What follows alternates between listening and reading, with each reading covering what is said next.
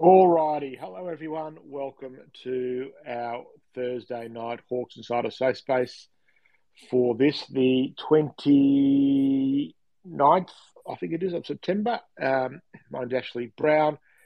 We've got an hour or so to go through plenty uh, to do with all things with the Hawthorn Football Club, which, as we all know, has been not very, been very far from the front page, the back pages, everywhere in between over the last seven days. Good to be with you all once again. Thanks for your support of the Hawks Insiders as always. Um, before I introduce my co-hosts for the evening, just the ground rules for tonight will be we're going to spend only a couple of minutes discussing the uh, the racism scandal or the racism affair as it is, and uh, just a couple of the latest developments. We, we, do really want to get back to the more interesting, uh, fun parts of the football club and supporting Hawthorn, which at the moment, this time of year, is player comings and going. Uh, Peter Crimmins medal preview, and of course, the great win by the AFLW girls last week, and the um, return to Frankston, on which I've written on the Insider Substack as a homecoming for Hawthorn tomorrow night against West Coast. So we're just going to, as I said, just touch briefly on the events of the week with the uh, the uh, racism saga as I introduce my co hosts for the evening once again. Andrew hello. Good evening, Ash. Good evening, everyone. And Ash, if you could please kindly extend the uh, limited minutes to uh, Isaac Smith, the Geelong Football Club, and you know what, even Jack Gunston, that would be wonderful. What a shocking week. Uh, and as soon as we can move on, the the sooner we can move on, the better. Yeah, we might. Uh, we'll touch on those as well. It has. Uh, we need a bit more therapy, I think, to discuss all that. In fact, I'll move those towards the top a little bit. Um, well, Gunston ties it. Uh, Smith ties into Gunston, I think, a little bit anyway. So we will discuss those. Um, Darren Levine, hello. Hi, Ash. And yeah, the sooner we move on from this week, the better. Honestly, don't think it could really get any worse unless someone wants to throw up a potential merger again. Uh, Brad, hello. Evening, all. Yeah, hasn't been a great one, but we move on. Exciting times ahead, hopefully. And Danny Prince is back. Voice of Reason. Hello, Danny. Evening, Ash. Evening, everyone. Good to be back um, after missing last week. But I did listen back, and uh, I think we handled that situation as a collective really, really well. So, kudos to everybody who asked um, some really good questions and the way that um, the boys sort of yeah answered them. I thought it was great. Yeah, so we received some nice feedback from some people uh, who listened to the spaces or listened to the podcast afterwards to think we handled pretty well. We did our best. It was great. As we said, we had uh, uh, Nick from Hawk Talk Pod co-hosting last week. Thought it was important that uh, the entire uh, collective get together and uh, and have a chat about it. So uh, thanks once again to him. Um, bit to get through. We'll just touch briefly on the what the latest coming out of the Hawks. The, the, news is breaking all the time with regard to this. Certainly, there was a a, letter to members. Jeff Kennett wrote a letter. Um, this evening to members. I, I, imagine most of you who hopefully listen to this uh, spaces are members of the football club have read it. It came out a couple of hours ago. Um, basically, backing up. There's not a lot of really fresh stuff out of there other than to underline the good work or some of the great First Nations players who played for the club and made contributions. A bit of a background as to how the Phil Egan and his firm Bin Marda were uh, introduced to the football club to present their report. Uh, the quote here it would be an understatement to say we were horrified at the stories that three of our past players and their partners had re- recorded. Uh, if the allegations were true, these individuals and their families have been subjected to some horrific and unacceptable behaviours. Um, to me, it was uh, Jeff Kennett wrote some bullet points down, and then the lawyers, I think, would have knocked this one. The language around uh, the language of this one clearly is not Jeff Penn alone. He has co-authored this, I think, with uh, very eminent uh, lawyers. You would think, um, Darren, to get this one out to the members tonight, did you find anything particularly illustrating or illuminating out of it?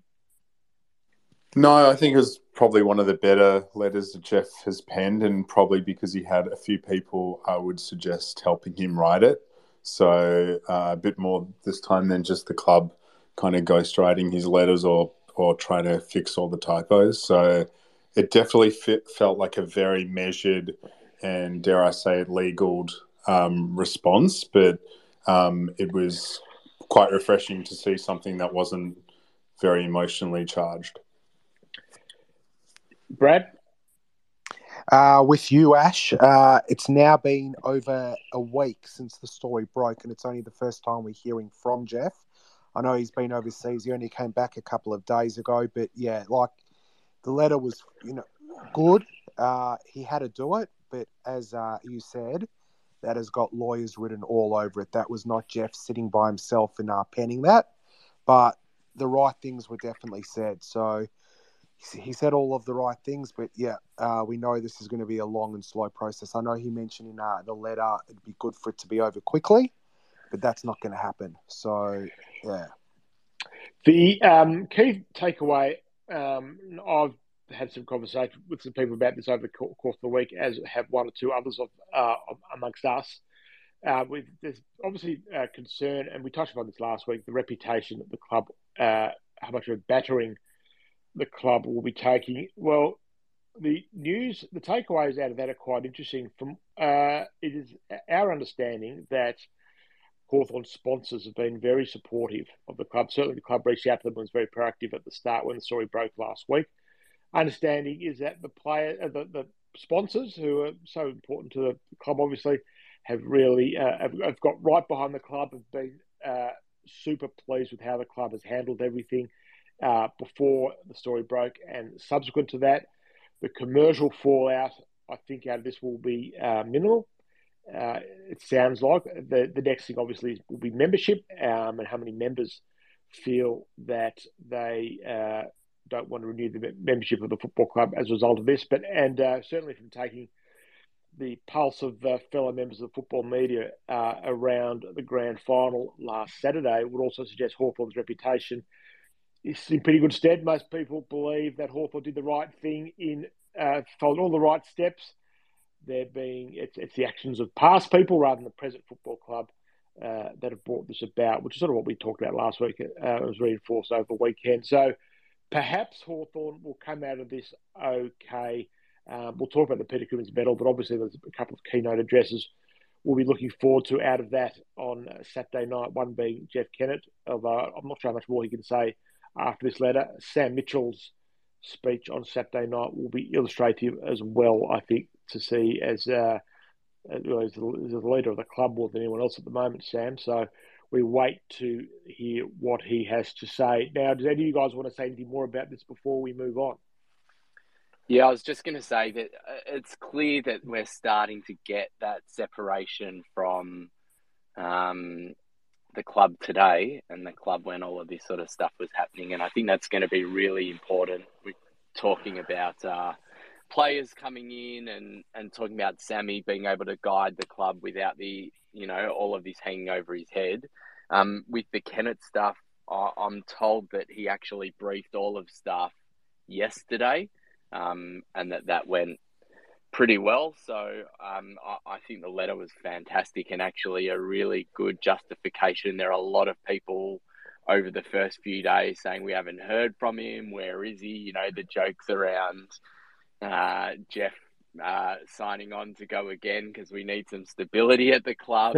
uh, I think the letter was a, you know, today's letter was spot on, perfect, and also just you know, highlighted that it's okay to just step back and give it a little bit of time to put everything into perspective, the pieces of the puzzles together. I think it was a great letter, and um, yeah, we're starting to get that separation that that hopefully next week brings as well as as we get into some of the more exciting discussion around you know trade and draft. All right, so I think we're going to put a bow on that for now. Um, if anything, yeah, obviously we'll keep addressing it over the next little while as, as stories break. But really, is an AFL matter as much as anything now, and uh, and, and, more talking obviously to Clark Chris Fagan, and Jason Burt as the former Hawthorn people involved in this. Uh, that's where the story is directing now. So we're going to move on. Uh, Saturday's grand final, and now uh, what we did, uh, we put out on the uh, Twitter beforehand as well. There is a picture doing the rounds on social media of five Hawthorn players presumably walking the streets of Munich at Oktoberfest in their Lederhosen. It is Will Day, Dylan Moore, Jack Scrimshaw, Emerson Jeka, and Sam Butler. We put the challenge and the call out to people to come up with a name for the boy band that they look like. The clubhouse leader so far, we see, is who? Uh, it's Small Bovine, who is actually in and listening at the moment, referring to them as the Bach Street Boys. uh, there are a couple of other uh, good ones as well. Wrong Direction uh, from old mate Dave Thompson got a run. Um, we had, uh, I think Nick actually from Hawk Talk Pod um, said T R O U B L E as the name of the boy band. So, uh, yeah, there's quite a few good suggestions there. And if any more sort of pop up over the next 50 minutes or so, I'll, I'll make sure they get a decent shout out. Yeah, so Bach Street Boy is raising the bar very high, very good. If you can beat that, please let us know. As what always, was wrong uh, with the 2025 Lederhosen group? there's there's nothing wrong with any of these suggestions, Daz. Just uh, some uh, just thought like... just thought I may have got a shout out. That's all. very good, very good. Um, as always with uh, spaces, if you want to have a if you want to take part, got a question or a comment or observation, make yourself known that you want to speak. We will get to you over the course of the next forty to fifty minutes or so. So Isaac Smith is now a four-time premiership player. Uh, he was uh, not only that, he is the oldest Norm Smith medalist in history, playing a big part in the Geelong Grand Final. When I was at the game and uh, uh, thought Smith probably was best on ground because he did his work, did so much good work early. Fair case to argue upon reviewing the game. Uh, not that I have, but others who've reviewed it forensically since then say that actually Paddy Dangerfield might have been the best player on ground and probably was more deserving of the Normie than Isaac Smith.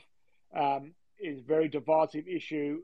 Uh, Norm Smith medal. I managed to speak to him at the game briefly afterwards and wish him congratulations. And uh, I've said this before. He actually is a super guy, Isaac Smith, and to know him, you can't but feel very happy for him. Um, but our our uh, the account Isaac Smith account at Hawks Insiders blogs firmly with you, Darren. So, what were your thoughts as you, I understand you didn't watch the game, but uh, you decided to do a, a one-person boycott.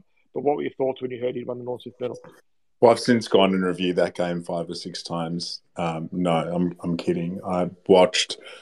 I was preparing food, so I watched probably seven minutes of it, um, and I'll never ever watch another minute in my life of that game. But I must admit that I've, I've I'm still like not okay with everything with with Isaac Smith, but I think the hurts kind of softened a little bit, and because the worst possible nightmares happen now, I think I can move on from it. How do we feel about? Um, we'll get to you in a, in a second, Warren. Um, how do we feel about the fact that spotted in the rooms after the game were Jack Saunders, who was actually one of the first people in there, quite remarkable. If anyone's ever been to the rooms of the MCG, there's like a viewing area behind the netting. It's like a you know a couple of a couple of steps. It's a raised platform. Jack Saunders was in there well before the players got in there, and I still to this day haven't been able to work out what his connection to the 2022 Geelong Premiership team was. If someone knows, please let us know. Uh, James Worpel apparently Weezy had his picture taken as well. Uh, Lockie Bramble uh, possibly wearing a Geelong scarf. Bramble's right? and... Bramble's the issue. He absolutely had the Geelong scarf on, and um, you know, we had a bit of commentary around it and understand they could potentially be in there because they're all all mates and all of that sort of stuff. But uh, I don't know. Uh, wearing a another club scarf, yeah, that's just not on for me. And Ash, I, I posed the question that yes, you can respect what they've done and they're nice guys. And I think you asked, is it okay that you shook Brad Scott's hand and all that sort of stuff my response was, "Were you wearing a Geelong scarf when you were doing it?" Uh, of course you weren't. So, uh, I mean that that for me was just, uh, yeah. There's phones out and about all the time, especially at those celebrations, and you know you would do that with some sort of sense of knowing that you're going to get snapped wearing a scarf of another club, and it just doesn't sit that well with me. Well, he was. Uh, he was. The question was then posed to him on social media, uh, "What what the hell are you doing?" And uh, he did say something like, uh, "My heart is," and then a brown heart and a gold heart. So um, I don't think it makes a big difference. We do know that these players are all drawn from the same uh, pool these days, um, and it doesn't really make a huge difference. They're all mates in from under 18s and NAB League and what have you days and National Championship days, and they all go their separate ways when they play footy together. And I think uh, Lockie Bramble will have take great pleasure if he's close to some people at Geelong. I suspect, just like you, Weesey, you always want to beat up your brother on the tennis court or at cricket. I am sure that when it comes to Easter Monday next year, he'll be super pumped to have one over his mates. That's for the record, true, actually, I guess. Yeah, I was going to say, for the record, he actually supports the Pies, so that made it a bit kind of less shocking for me. But I still, I, I agree with Weesey. I don't think it was a great look. I also, I mean, at the end of the day, he hasn't gone to another club when we've really wanted to stay and re-sign him, and and just left us going to you know chase similar coin, similar length contract for a premiership somewhere else. So Lockie Bramble's still okay in my eyes. Uh, Moran, good evening. Got a question for us? Good to have you back. Oh yeah, no. Look, it, it's not so much a question. Apologies. It's really more of an observation. Um, just on Isaac Smith, I sort of, uh, I was actually staying very positive with it, glass half full in terms of his contribution on Saturday. I, I too didn't watch a minute of the game. It's the first grand final I've missed in a few in a few decades. Um, but I, I, love the fact that Smithy. I, have been holding it over um, Geelong fans wherever I can, pointing out to them that they finally needed someone from Hawthorn to get them back over the hump again after over a decade. Um, but the thing about their win was, for me, uh, Geelong were they're just forever living in our shadow because wasn't the too old, too slow, too good thing coined in 1991? Isn't that isn't that our phrase from our premiership? And they're even trying to re-engineer that to make that a Geelong thing. So I was very um, I was very comfortable with the out uh, with the outcome of their premiership on um, on Saturday. The you, only you other make, thing is, you make it you make a good point on that. Firstly, Hawthorn made two mistakes around that period. Number one was uh, not playing, giving Noah Anderson one more season at the footy club, by which uh, Dean Anderson one more year at Hawthorn, which would have made Noah Anderson a father son selection. The other one was not copywriting too old, too slow, too good. and the only other thing I want to say about the scarf, because I'm only just finding this out tonight, but um, we sort of had a very similar occurrence in uh, rugby league with last season's grand final, where um, a, a West's Tigers player was seen wearing a Penrith jersey. Um, after the after the grand final, sort of celebrating their win. Now, he, uh, Daine Laurie, he used to play there, um, but I think I actually sort of side probably a bit with you on that one, Ash, in terms of it is easy to forget that at the end of the day, these got these are young young men, and on grand final day, your season's over, you get into the spirit. These things happen. Yeah, I'm I'm not too worked up over um, Lockie with the uh, Geelong scarf. Yeah, I think it's uh, you're happy for your mates and you move on. And I, don't think it'll mean one figure of difference when Bramble comes back to pre-season in a few weeks, and then plays against Geelong on Easter Monday next year and hopefully dominates with 25 touches uh, on a wing or across half back. Now, of course, I, uh, Isaac Smith is the segue into Jack Gunston. Is Jack Gunston trying to replicate the Isaac Smith move by moving from the rebuilding Hawks to a team with a premiership window? I'm personally sad. I, Jack Gunston's my favourite Hawthorn player, has been for a few years. I've loved watching him play. His ability to conjure up a goal from from nowhere, usually a very reliable kick, a huge tank. Got to know a bit over the journey as well, and his old man as well. So I'm personally quite sad to see him go on a personal note, but I think I understand it from a football perspective. Uh, Danny, he's not going to be in Hawthorn's next premiership team. And I think all personnel decisions at Hawthorn at the moment have to be based around is this player going to be in the Hawthorn premiership team window, which open up hopefully around 25, 20, 2025 or 2026. What say you? I I agree with your sentiments there, Ash. I think the only issue there is that the Hawks actually did want to keep Jack. Um, if you believe uh, the media narrative, it was that Jack wanted a change of scenery. So, um, as much as everything you've said is true, I think um, from from the club's perspective, I think they would have preferred to keep him around from a leadership perspective, um, guiding in and ushering in the next generation. Um, but I look at it from a full club list rebuild perspective, and I think if we're serious about bottoming out and, and starting again, then um, Jack was probably a bit too good to have both he and Luke Breust in the forward line. They keep us probably more competitive than we want to be next year. So um, I think long term, it's it's the right thing for the club. Short term, it hurts definitely, uh, and to lose um, another great of our footy club, um, and it just feels like we just seem to lose all of them, and they finish their careers everywhere else. And I think it's another um, one of the sort of tarnished parts of Clarkson's legacy at the Hawks.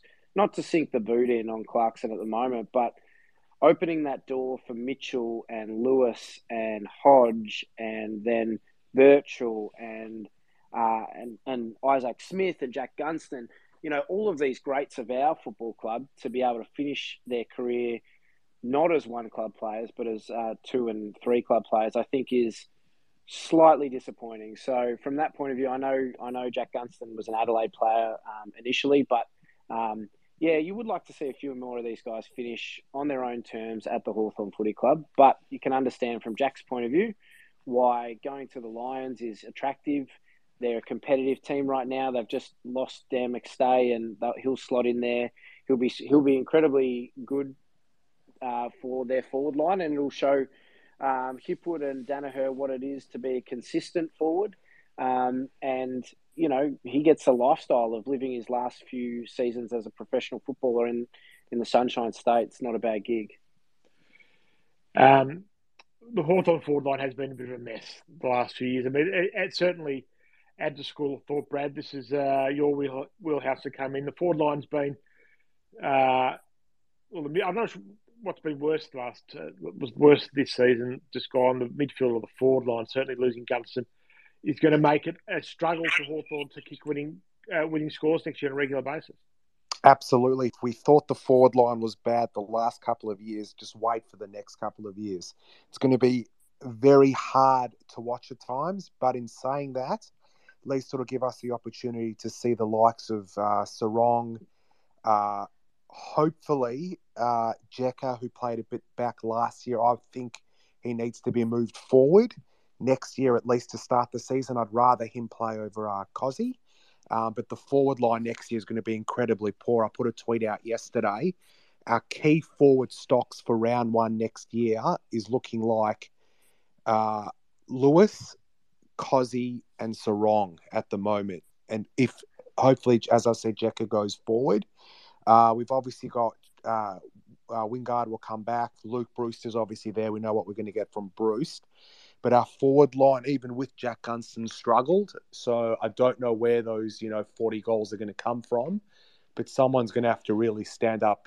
Uh, Lewis at the moment is our only key forward who we know is going to go out there and perform week in, uh, week out. And he needs a number two, as we saw back end of last year he got injured a bit but he really struggled when he you know came up against the bigger defenders when we lacked that second key forward. So I think the forward line is going to be a real big problem uh, next season, and I don't know what the solution is. So that's going to be a big watch the space. Sam and his team have a lot of work to do. Daddy, wouldn't the thinking be that they we talk about the next premiership team, three of the Hawthorn forwards for next season would have been Breust, Gunston, and Wingard. Not, none of whom are likely to be in the next premiership t- team. Maybe Wingard, possibly, but the other two absolutely not. But they've they've just got to take that step backwards, play play younger players, and, and, and rebuild the forward line around younger players. Yeah, I think. So I, know I, think... I know they've tried to keep him. But yeah. um, they if they really wanted to keep him, they would have given three years.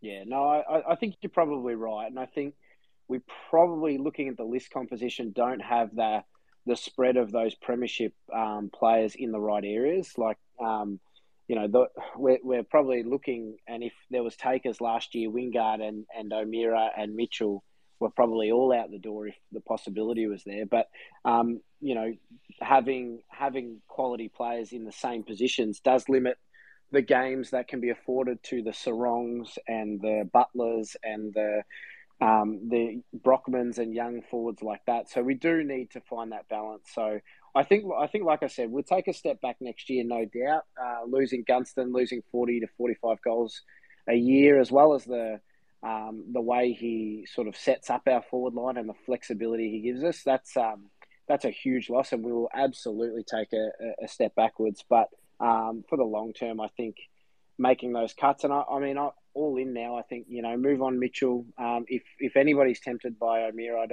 possibly move him on too, and um, and just commit to it. So yeah, I think that's uh, it's all about long term now. All right, so we say goodbye to Jack Gunston, um, but a super player. Uh, be, I'm sure he will be uh, farewelled very warmly at the Peter Crimmins Medal on Saturday night. So, and uh, throws up discussion uh, who who gets number 19 in Hawthorn next year, which becomes a, a, a, good old guessing game, one we will tackle a bit later on. Been a couple of re signings at Hawthorn um, over the last few days. Emerson Jeka gets another season uh, for the club, as does Tyler Brockman. Good news there, um, Darren. We thought for a lot of we speculated that um, Brockman was on his way out. Yeah, look, it's great news, and he's a super exciting talent. Uh, I think we forget how good Brockman um, was, as you know, in, in, those first few games he played, and he just had a really uh, bad injury last year, and I, I, kind of watched that game and watched it happen, and um, it's exciting to think of him in in the forward line next year. I wonder if look, I don't know how these things work. Um, and Danny, I'm keen to hear your perspective on this, but maybe the one year is to try and get a bit of trade currency. Is that something that they can do? I don't think they'd sign him to a deal and trade him straight away. I'm not sure if he can. Um, I actually think the one year deal is a is a make or break season. Like this is you know your last chance to put it together uh, before you drop off the list. To be honest. Wesley, sorry, you want to say something? What? Uh, jump in, please. No, no, not a problem. It was just um, I actually saw someone on Twitter mention a stat, and Brad's definitely been talking about the the forward line and, and that being an issue, and it was really interesting. So I actually went back and had a look, and this season was the highest percentage of games in a season since 2017 that we've kicked 80 points or more in a match which is head scratching in itself. It probably speaks just as much about the the years before it, but losing Gunston then, like it, that really hurts in terms of the number of goals we're going to kick. Um, just, just one other question, I guess. Um, with Gunston choosing, I mean, personally, my issue with it, and I 100% agree, they're people, they're humans, they've got their own lives and lifestyles and all of that sort of stuff to to worry about and can make their own decisions. Good luck to them. Um, that that Gunston and Smith and these guys have been able to get club success thanks to everything that we've had at our club and we've given that to them and especially someone like Gunston who we could have got a first rounder for a couple of years ago then um, is collecting what four or five hundred k for a year while we're supporting him with a with a massive back injury and getting him back in. And you want him to stay for a few years to help support the next generation. That's what makes it disappointing. And and I'm curious to hear what you guys think in terms of how that elevates the way we look at a Luke Breust by the end of his career that he he definitely had the opportunity over the last couple of years to walk into any other club pretty much to get that success and said, no, I want to stay at Hawthorn. Oh, I think the legend of Luke Breust only grows now, doesn't it? He will be, when he does retire, he will be um, absolutely adored by Hawthorn people because of uh, the fact he did stay when so many others didn't and he could have left. So just makes him all the more special uh, a Hawthorn person and uh, a player to be celebrated. I, I just want I want to play devil's advocate because I know that Luke Breust moved just moved into a new place a couple of years ago, and there's also that that comes into it. I, I think club loyalty is a bit overrated at times, even if you are obviously a premiership hero. And I don't want to take that away from Luke Breust, but I think definitely with with Gunston, the circumstances with his father like needing. I, I cannot begrudge someone who's gone through that sort of trauma to want to change environments, and so you know, absolutely, he has my blessing, and I would never ever hold that against him. But it, you, people's lives really do play a major role in these decisions as much as their loyalty to the club, and I would say probably way more, to be honest. Yeah, yeah, I think the language around his departure, and if you read the, the, the words from the football club, acknowledging that he was had a contract to remain, but I think that the language would have been different had he just decided had his father not passed away. The the, the you know the, the, the, family tragedy uh, over the uh, during the season, the language would be different if he was leaving the club now. I think, but I think you can't you can't do anything other than wish him the very best given what he's been through. Let's talk about now. Now, interesting to see that. Uh, interesting to see that uh, Brisbane have not said that they haven't announced Gunston's arrival yet as a free agent. It hasn't been unless I've missed it, Brad. Which would lead me to suggest that that end up might being a trade of some sort, is it rather than just being a, uh, a free uh, uh, moving as a free agent because Brisbane desperately need to keep the compensation they're going to get for Dan McStay in order to do all the deals they need to do at the, the uh, yeah. over the next few weeks. Yeah, absolutely. I think it'll pro- obviously free agency officially kicks off uh, tomorrow, so we'll hopefully get the picture of Karl at Amon in front of uh, the Kennedy uh, statue, which we always see when our new guys come to the club. But I think uh, you're right. It looks like the way Gunston's going to get to Brisbane is hopefully for us is going to be through a trade. It'll be interesting to see what we get for him. It'll probably be a future. I would say it'll end up being like a future pick, hopefully a future third round draft pick. Um, but I reckon, yeah, the way Gunston gets to Brisbane is going to be via trade. Obviously, they lose uh, McStay to Collingwood. But they also, Brisbane are going to be desperate for points because they obviously need to get Will at Ashcroft into the club. He's going to be pick one. And they're going to have to find a solution to get Josh Dunkley into the club as well. So it's going to be and, interesting, really and, interesting for Brisbane. And Jasper Fletcher as well, Adrian Fletcher's son. Uh, so they've got a lot of work to do, Brisbane. So they need to keep as many points um, as they can um, going. So that, that's the one piece of power that we've got in this play, right? That obviously you can choose them. He's a he's a free agent. He can go to them, um, but it's actually in their best interest to trade with us, so we can we can somewhat use that as a tiny bit of leverage, whether it's slipping up the order from a second to a first or a third to a second. And Prinsey might have more of an idea of, on the specifics of it, but we've got some leverage there because that is always going to be better off for them from an overall points point of view than us going, well, bugger you and, and him slipping through and, and reducing the compensation from a McStay point of view. Yeah, it's spot on, Weesey. And um, if you look at the wording on the little website release that the Lions did have, they've actually said Hawthorn forward Jack Gunston has informed the Brisbane Lions of his desire to join the club through the upcoming trade period. The Brisbane Lions will now proceed to secure Jack by the by the available measures in the upcoming free agency period. So that's really leaves it open for um, for for a trade, and I think that's the way it's heading because just the sheer points that they'd lose on McStay's compensation. Um, is is just not worth it for them, especially with the like we said, the Josh Dunkley, Jasper Fletcher, Will Ashcroft. They need a bunch of points and picks, so um, they'd be looking at any means they can. They, they're going to have to be really creative, the Lions, and and we might be able to leverage that a little bit um, to our advantage as well. Danny, do you think Hawthorn also, in terms of wheeling and dealing over the next uh, 10, 12 days, whatever it is, is Hawthorn already planning for a 2023 draft where they want to uh, make sure they've got the point for for uh, Will McCabe? I think they'll look at it, but I think the beautiful thing about future picks is that there's always future picks. So, um, you know, that I think that the Hawks' first and second focuses will be trying to get as many draft picks in the top sort of 25 to 30. And Mackenzie touched on it in his little video this evening. Um, they'll be wanting to get to increase their draft hand for this year. That'll be the biggest focus. Um, if they can get some picks for next year, I think that's a bonus. But um, I think they'll back themselves in that um, that you know they can do that in next year's trade period if they need to. Um, and you can always, I, think the Demons have done it really well in the last few years where they keep trading their future first and getting back into the draft year that they're in, and, and there's a bit of flexibility around that. So um, I think they might look at it, but I don't think it'll be their focus. Their focus will be improving their draft hand for this year.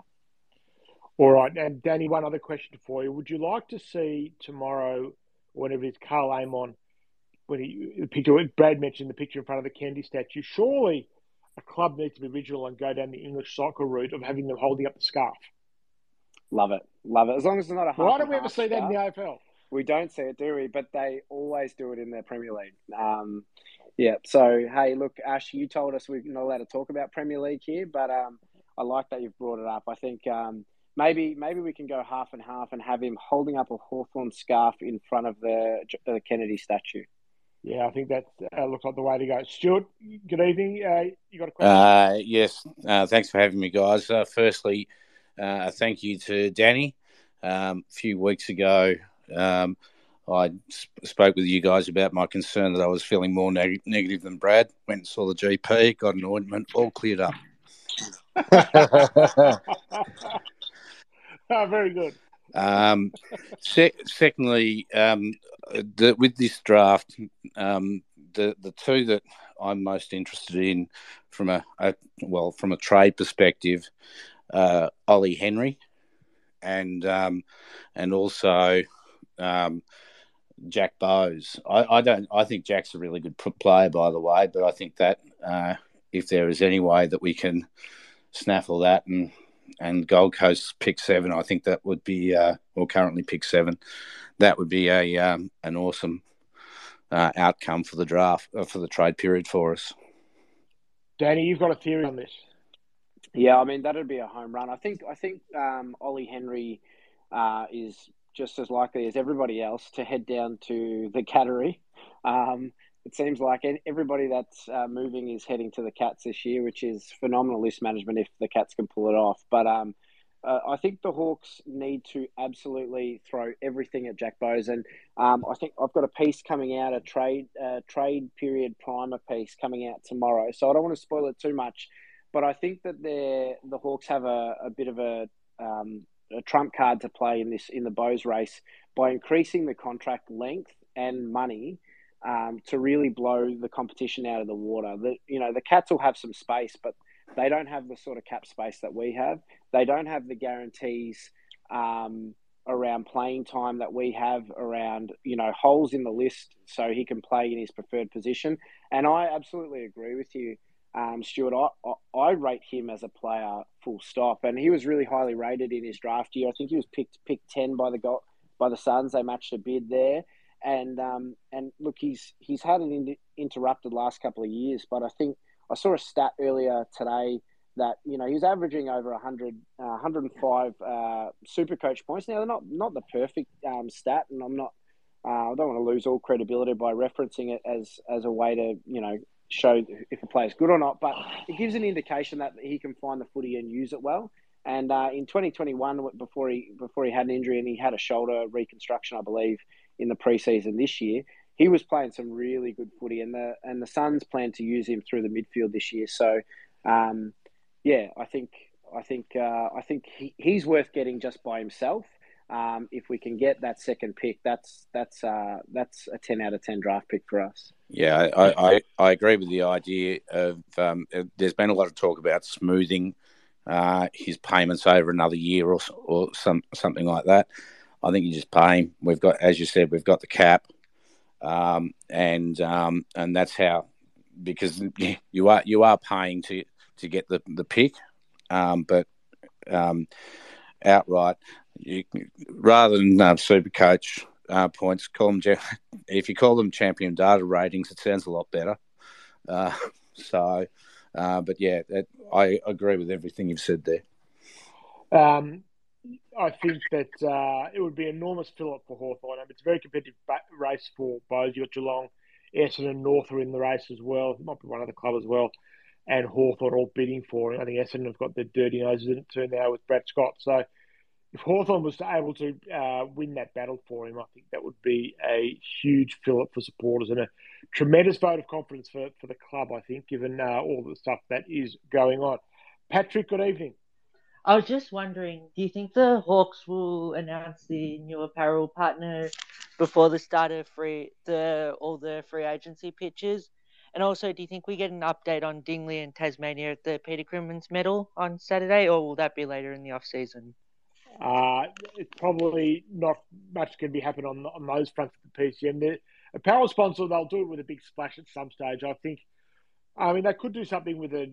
They could use the unveiling of a new player to, um, um, you know, they could put Karl Amon or Lloyd Meek or whoever in the new gear uh, to announce them when it comes out. But I think they'll make a big splash about that uh, later in the year. I still think they're trying to get flog all the uh, Adidas merchandise at uh, at the uh, at the at the club shop before they get to into the ready the new uh, the new um, apparel. But they'll start they'll start training in um, sort of after sort of middle of November. The first to four year players will come back, so I, I imagine we'll see something by then because they'll be training I think, in the new. I apparel. think I read somewhere that the Adidas sponsorship ends in October, so that might be that as well. Yeah, it might be that they've got it.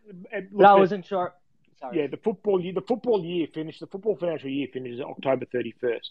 So all contracts in football pretty much run through till October thirty first. So it might just be that uh, they're contractually bound not to do anything till uh, first of November. But uh, the club uh, has got an excellent social media team uh, and a media team in general. So I think the club will make a a suitable splash at the right time, and um, there'll be no shortage of content around the new sponsor when they um, when they announce it. Thanks, Patrick. Good to hear from you.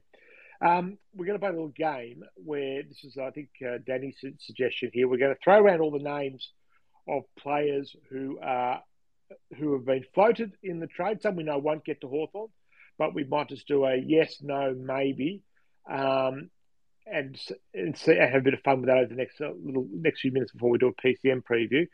Um, the first one is and he's almost certainly going to go to Port Adelaide after lying through his teeth at his meter stop at, at Adelaide Airport yesterday. Jack Graham, can we see him in Hawthorn any, any way, shape, or form? Daddy, you kick it off.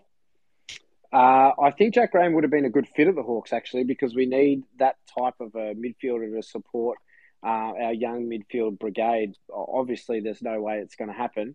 Um, he's only gone to Adelaide for uh, family reasons. Ash, how dare you even uh, question his uh, his comments there. But um, Ken Hink- he just accidentally bumped into Ken Hinkley at at at Alberton. It was just a pure fluke.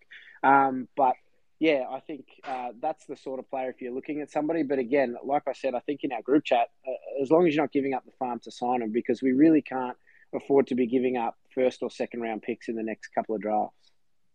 Yeah, he wouldn't be worth that at all. Now, this player is interesting because apparently, I don't know, what did you had to drop this one? Apparently, spotted touring the facility is Collingwood's Caleb Poulter. Yeah, didn't know too much about him uh, other than uh, you know Collingwood are full of wingmen, and uh, again, just from some social interactions, it was dropped that he had potentially toured the facilities at Waverley. Um, and certainly amongst our WhatsApp group, the notion was that given he might not cost a lot, he'd be the exact sort of player that we'd be after to add to, to the list with within that age demographic. You don't think we've been uh, already bitten the bum by Collingwood wingman? Uh, yeah, fool me once. Shame on me. Um, no, I don't think so. I think that um, at the end of the day, you back in our um, the team uh, that are doing their due diligence, and if they say he's good to go, he's good to go. Simple as that. Darren, your love for Geelong wingman knows no bounds. Quinton Narkle. Um, I think I've seen enough of Narkle to know that I, I, think there's a ceiling there, and I don't think we're going to get the best out of him. Unfortunately, I think he's a good player, I really do, but um, I just, I just don't think he's going to kind of hit his peak at the Hawks. Unfortunately, uh, Brad Lloyd Meek. Absolutely. Uh, one of the many positions on the ground we lack uh, depth in. Max Lynch obviously showed some, you know, all right signs last year, but was injured for most of uh, the season. The ruck is interesting. I know Daz is very uh, big on our current situation in uh, the ruck. Uh, Reeves obviously starts as uh, the number one, but who is the McEvoy uh, replacement? Is Lynch going to be fit enough? Is he good enough? Lloyd Meek, if he comes to the club, will, in my opinion, start the season off as our number two and will be in our best 22. He can go forward, he can take a strong mark, he can kick a goal. So, Lloyd Meek, for me, for what he will cost, is an absolute yes. If you not Meek Lloyd. Daddy, how do I do the deal for Meek Lloyd? Lloyd Uh, Meek Lloyd sounds like, he sounds like a rapper. Uh, we might we might dub him that if he comes to the Hawks. I reckon that's that's who he is. Uh, that's a good question. It depends on what um it depends on what Freo want from him. Um, for him, to be honest, I mean, I don't think they can drive too hard a bargain if they're looking to keep Rory Lobb. You know, they're probably gonna. They've got Lobb and they'll have Jackson and they'll have Darcy all ahead of him, so they can't expect a king's ransom. He'd be the sort of player I'd be looking to try to uh, flip a future pick for to try to get him in uh, in this window and then try to you know get that future pick from somewhere else. Okay. Um, uh, Andrew, I have the name Will Setterfield here.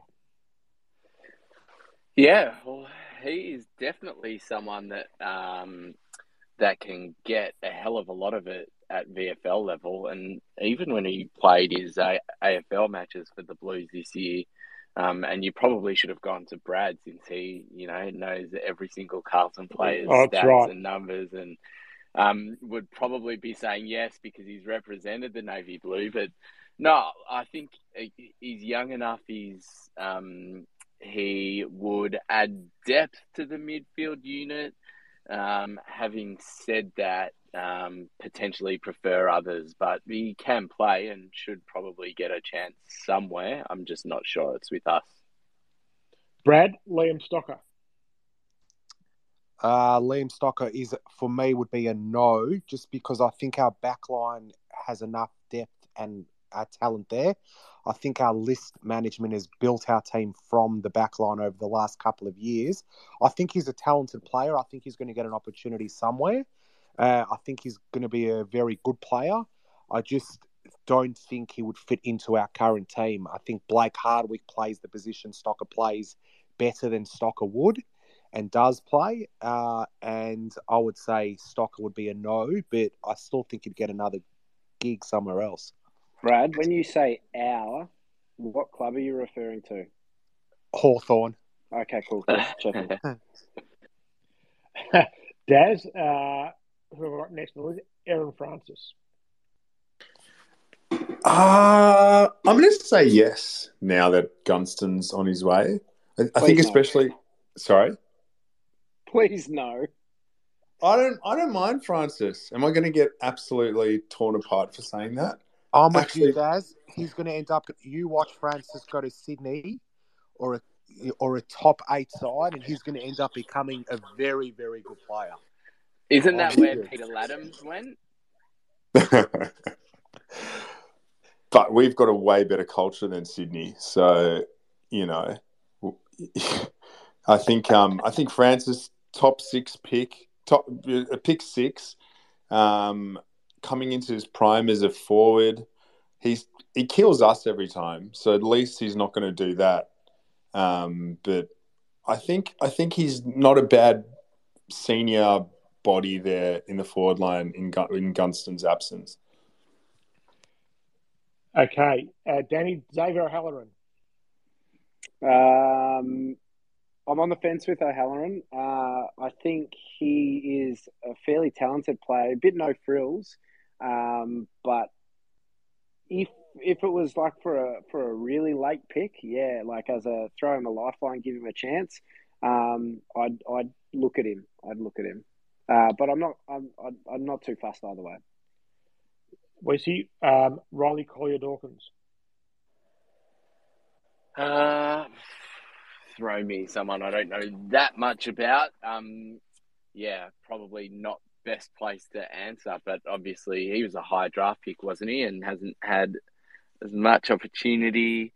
Uh, again, I think uh, there'll come a time where it's like there are players like him on the list or available uh, same as the couple we've got unsigned, and then you'll just be making calls. But he's not a he's not someone that jumps out of me as uh, we need to seriously look at him and go hard and get him. So not really for me. Brad Lachie Hunter. Uh, Lachie, that's an interesting one. I think he's definitely would definitely be in our best twenty-two. Probably be in our top twelve. Hunter's a worry for me. He's had a lot of off-field uh, problems. Uh, you know, we, we've seen it uh, the Western Bulldogs. I don't think he's in the right age demographic for us. I think we need to try and find quality players, you know, 25 plus. But I don't think culturally and off field, I think too much uh, baggage. But I, I think he's a very good player. But I just think for where our list is at the moment, the type of play he is off field, I would say no. All right, and finally, I'll throw this open to you. you uh, Danny, Sam Weideman. Uh, no, thanks for me. Um, he's had enough chances in a really poor, tall forward line at Melbourne with great service. If he can't um, stake a claim in that forward line, um, I think he would absolutely struggle with the kind of service that our midfielders give our forwards. So, no, thank you. And uh, one we have got here, it looks like he's going to go to West Coast, is uh, Jayden Hunt as a free agent. Daz? Oh, yeah, I'll take Hunt for sure. I really would, but not going to happen. Oh, I would no, counter that and say, what is he, 29, and we've got halfback flankers galore, so thanks anyway. Yeah, I echo Wesley there. I don't think we need somebody else who can't kick a footy at all. Jeez, I didn't know he's 29. wow. Uh, not 29. He's, he's about 27 or something. Not quite 29, but uh, he, uh, well, I think, I mean, he's also quite similar to Karl Amon, who we're getting, who Karl Amon, who got how many Brownlow votes was it? 12, 14, 15? 15 so, Brownlow votes for Amon. And, and not one Coaches Award vote. I, I actually like Hunt on the wing. I think I was thinking of him more as a, a sort of winger, but yeah. Um, we certainly turns 28 in April. 28 yeah. in April. So they're, they're the ones who've been thrown around. Um, if you believe Damien Barrett, and not everyone does, Hawthorn are going to be more active in this space than people believe they will be. So there might be a name out there we've mentioned, or some we haven't quite meant, haven't mentioned yet, who may end up playing for Hawthorn next year. Uh, as a reminder, we'll be doing nightly spaces from Monday night all through the trade period to just wrap up the day and throw things around. They won't be as long as as our regular Thursday spaces. They'll be a bit briefer, but just uh, we'll recap every bit of trade news as it happens next week through a brown and gold lens uh, from eight thirty every evening. All right, Ash. Uh, couple more, yes. couple more quick suggestions. Uh, we've got Verst Life uh, and Von Bush Trapp. Life. As, Bush, well, depends which uh, uh, which neck of the woods you're in. Uh, yes. Von Trapp uh, as another suggestion as well. So they're pouring in a couple also, of good ones there. Also very good. I think uh, uh, Street Boys still is the leader at the moment. Um, PCM is on um, Saturday night. Forget the Brownlow, forget the uh, Coaches Awards, forget everything else. This is football's night of nights. The greatest night of the football calendar is the Peter Crimmins Medal. It takes place at the home of all Club Best and Fairest Crown Palladium. Um, what they cleared all the filth that Collingwood's there the night before and uh, spruce the place up nicely for Hawthorn people to come in on Saturday night. Uh, we had a preview piece on the Substack. Uh, we went around the table with our previews, so I thought it'd be worth rehashing tonight on the Substack. So just go around, give you your your three, two, one, and um, and another award in particular that uh, that that takes your eye. Uh, with you, three, two, one for Peter Crimmins medal. Yeah, I gave my three to James Sicily. I think he, oh, well, depends which way you're placing that third, second, first. I think he'll win by a country mile. Um, I gave my second spot to Jai Newcombe, uh, and my third spot I gave to Blake Hardwick with um, Dylan Moore probably close behind. What I think will be really interesting, Ash, is two of the guys that that I'm really looking forward to seeing how they vote. So Blake Hardwick finished top three a couple of times, um, and probably surprised some people. And on the flip side, Jack Scrimshaw last year we all thought he'd finish top five, and I think from memory struggled to top ten, but we've got a totally new selection panel this year, don't we? So it'll be really, really and, and, it might be a new vote, and it might be a new voting system as well. I mean, the the coach can come in and change the way they vote for these things. So Clarko had his way of doing it. Uh, Sam Mitchell might have his. So who knows? We the, the system by which Blake Hardwick has run awfully close these last few years might not count for much. Although I'd be staggered if he wasn't in the placings again. Me too. But it'll be it'll be good to see who the players that the coaches rate the the the general public doesn't necessarily rate. Like you know, Hardwick's been the obvious one where we've gone, yeah, it's amazing he's got that internal recognition. So whether Scrimshaw's a smoky um, uh, based on that, we'll, we'll just wait and see. Okay, uh, Brad? Uh, I went Sicily uh, to win it, Jai second, and I actually had Dylan Moore third. I think Blake Hardwick was just behind him. I thought Moore moving into the midfield, uh, playing at a high uh, level, I think he'll pull really well, especially in the back half of the year. And he kicked a few goals early on in the season as well. So I'll be it'll be good to see him get a top three finish. But yeah, it's going to be a, a interesting count. I think it'd be interesting to see who gets the best first year player. Connor McDonald obviously, you know, started the season off really well. Josh Ward missed a lot of footy with his uh, concussion, but came home really, really strong. So I reckon that's going to be an interesting one to see. And obviously, those two boys are the future of the club. So, yeah, I reckon that's going to be a good one to see. I went Josh Ward just because I thought his last probably five or six rounds were brilliant. He had a couple, you know, had that 30 possession game. Probably with Jai was our best in the midfield. So, yeah, that's going to be a good one to watch. Yeah, I'm fascinated by the best first year played. Uh, it's really hard. You've got the consistency of McDonald against the brilliance, although in fewer games, or the class of Ward. So fascinated to see which way they go uh, with that one. Can't pick it at all. I Just can't sort of get a read on which way that might go. Daz? I'm going to go Hartigan, Shiels, and Howe. Top three for me. um, yeah, same as, the, same as the other guys. Sicily, Jai, and Hardwick. Probably Sicily taking it out.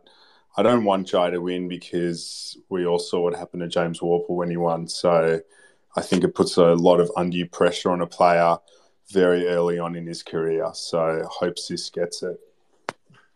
Danny, who's the most improved? Who who wins most improved?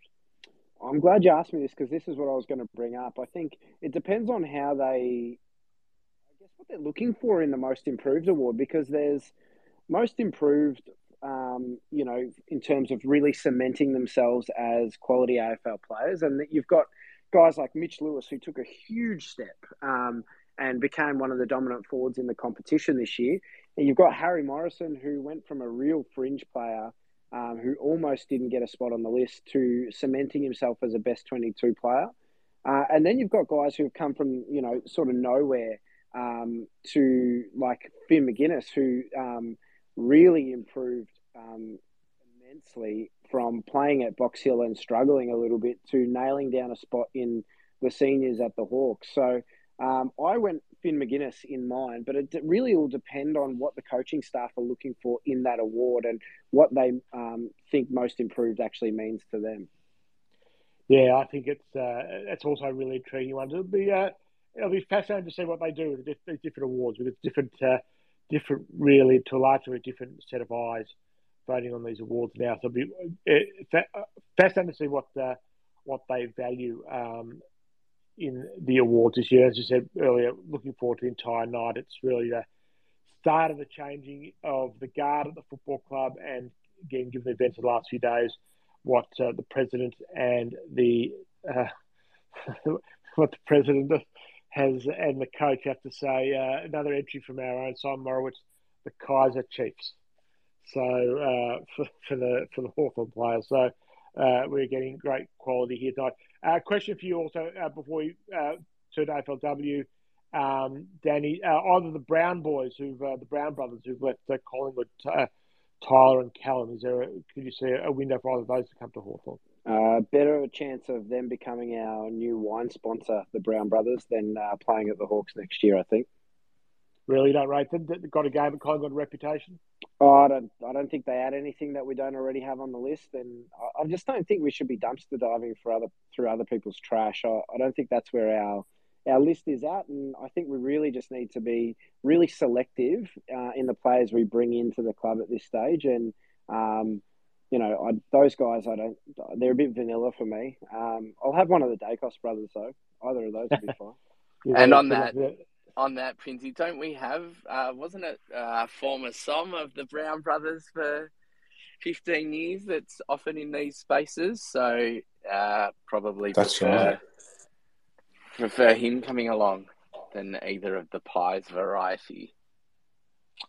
Let's turn our attention to AFLW. And if you haven't watched the replay or the full game of last uh, Friday at the Punt Road Oval, a magnificent win from Hawthorn, first ever AFLW with 5 5 35 to 4 7 31. Sydney kicked four goals. Daz was some of the first six, eight minutes of the game. Yeah, that's right. I think they shot out to a 20 odd point lead. Um, 26 points up. It was 26 to nothing when I turned on the TV. And from there, it was all Hawthorn. So you put it down to me because from the moment I switched on, Hawthorn dominated. And the goal to hit the uh, the goal to get that from which they hit the front, which started from Taliaferro's on one uh, on gathering and then turning on one leg almost and shooting the ball off to friend of HI, a catch, uh, Makur Chuot, onto Gilroy for the match. It was one of the best patches of play you will ever see. Ever see, men's or women's. It was incredible. You could watch it over and over and over again. It was. And has a bounce from Gilroy as well to to just cap that one off. I just love that. She's almost tackled in the bounce. Would have been holding the ball. So uh, but she managed to get away with it. I'm not even sure she understands the rules that you can't bounce when tackled, but uh, whatever it was, she managed to avoid being tackled, the bounce and the goal. It was incredible, uh, incredible win from Hawthorn. And again, uh, given stuff that had broken only a few days before, an incredibly emotional performance by them as well. And I don't think there would have been too many Hawthorn supporters who would have missed the eye watching that game. So we had fears of a winless first up season for Hawthorn. They may not win too many more games over the course of 2022, but they've got that first win, and it was very, very special. And uh, well done to Jasmine Fleming as well for getting the Rising Star nomination for this week. So all roads now lead to Frankston, Brad. Absolutely. Sorry, my button wasn't working. But yeah, looking forward to it. As Prinzy's spoken about quite a lot this season with uh, the girls, they drafted and have built a team – basically, you know, to challenge, I guess, play finals, you'd probably think in three or four years' time. So it's actually similar to what our uh, men's team's going to be like. It's just going to be exciting to see the youngsters, you know, Fleming and those type of girls. So uh, looking forward to it. I know we're going to suffer some, you know, pretty big uh, defeats, but to watch the young girls, to watch how much that win meant to the club and the girls was really exciting. So I think they'll win a couple more games, but um, it's more getting games into the younger players and to see what we've got going into the future. And I reckon Bec Goddard's a fantastic uh, coach. She speaks really well as well. If you listen to her speak after the games and during games, she's really, really positive with the club. I think both our coaches in Sam Mitchell and Bec Goddard, the club's in really good hands on the field. Um, we've got a good piece wrapping up our last week's game as well on the on the Substack by uh, Naomi, no relation to Darren Levine as well. So I'd encourage you to read that match report. And if you're wondering why the Hawks are playing home games in Frankston for the rest of the year, uh, is Box Hill being redeveloped or is it just because it's cricket season now? I'm pretty sure it's being redeveloped, but I'm also think it might be because of cricket season as well. So uh, yeah, I just don't think it, it's um, it can it can hold uh, games anymore. Um, redevelopment of the stands and the surrounds, and um, I think they'll also still use um, for some local cricket the uh, the field. So a bit of both, I think. Yeah, and I think uh, the plan is they'll be playing. Um, they'll be playing in Dingley next season. I'm not quite sure Dingley will be ready, so it might be two years of uh, another full season next year of playing elsewhere. But as I've explained on the uh, Substack, uh, Hawthorn has deep ties to the Frankston region, um, thanks to a very fortuitous piece of uh, work by the late Ron Cook in the late 60s that managed to turn what everyone expected to be St Kilda's recruiting zone into Hawthorn's. And, uh, well, we only got uh, the greatest player of all time, Leigh Matthews, uh, and one of the greatest fullbacks of all time, and Kelvin Matthews, and all the stars out of Gippsland, Peter Knights, etc., who came out of that, Gary Ayres came out of that region. So we uh, were very thankful for that decision.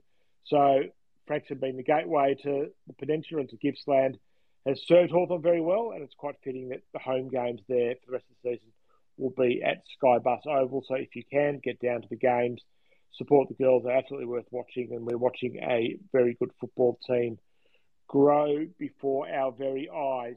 Uh, Weesey, do we have any more any housekeeping before we finish up?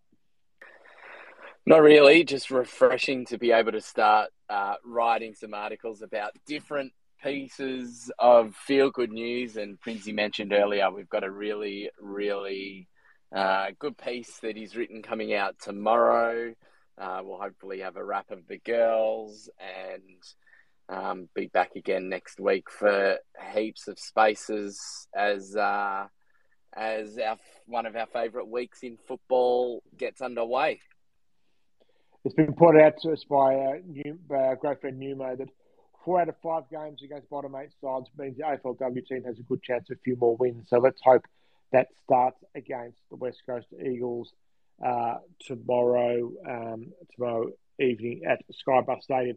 So that has been the spaces for this week. As I said, we are going to do a spaces. It was very popular last year during the trade period, so we're going to do it again. We're going to go every night. Monday, we start Monday night right through. Uh, it won't be all of us every night. We're going to come to some sort of roster system. So you'll get two or three of us every night. We might only go 15, 20 minutes if there's no news around, but it's probably worth touching base every night uh, of the trade period, which starts Monday and will finish on Wednesday week with a bumper wrap up edition. And if it's the trade week like trade period like any others, then all the big deals will go down in the final 45 minutes next Wednesday. And there'll be lots for us to discuss. We will also can... have uh, analysis on the Substack. If Hawthorn do business, we'll, we'll turn uh, analysis pieces around really quickly as well. So, be it in text or in audio, we will have trade period well and truly covered on the Hawks Insiders. Yes, Andrew.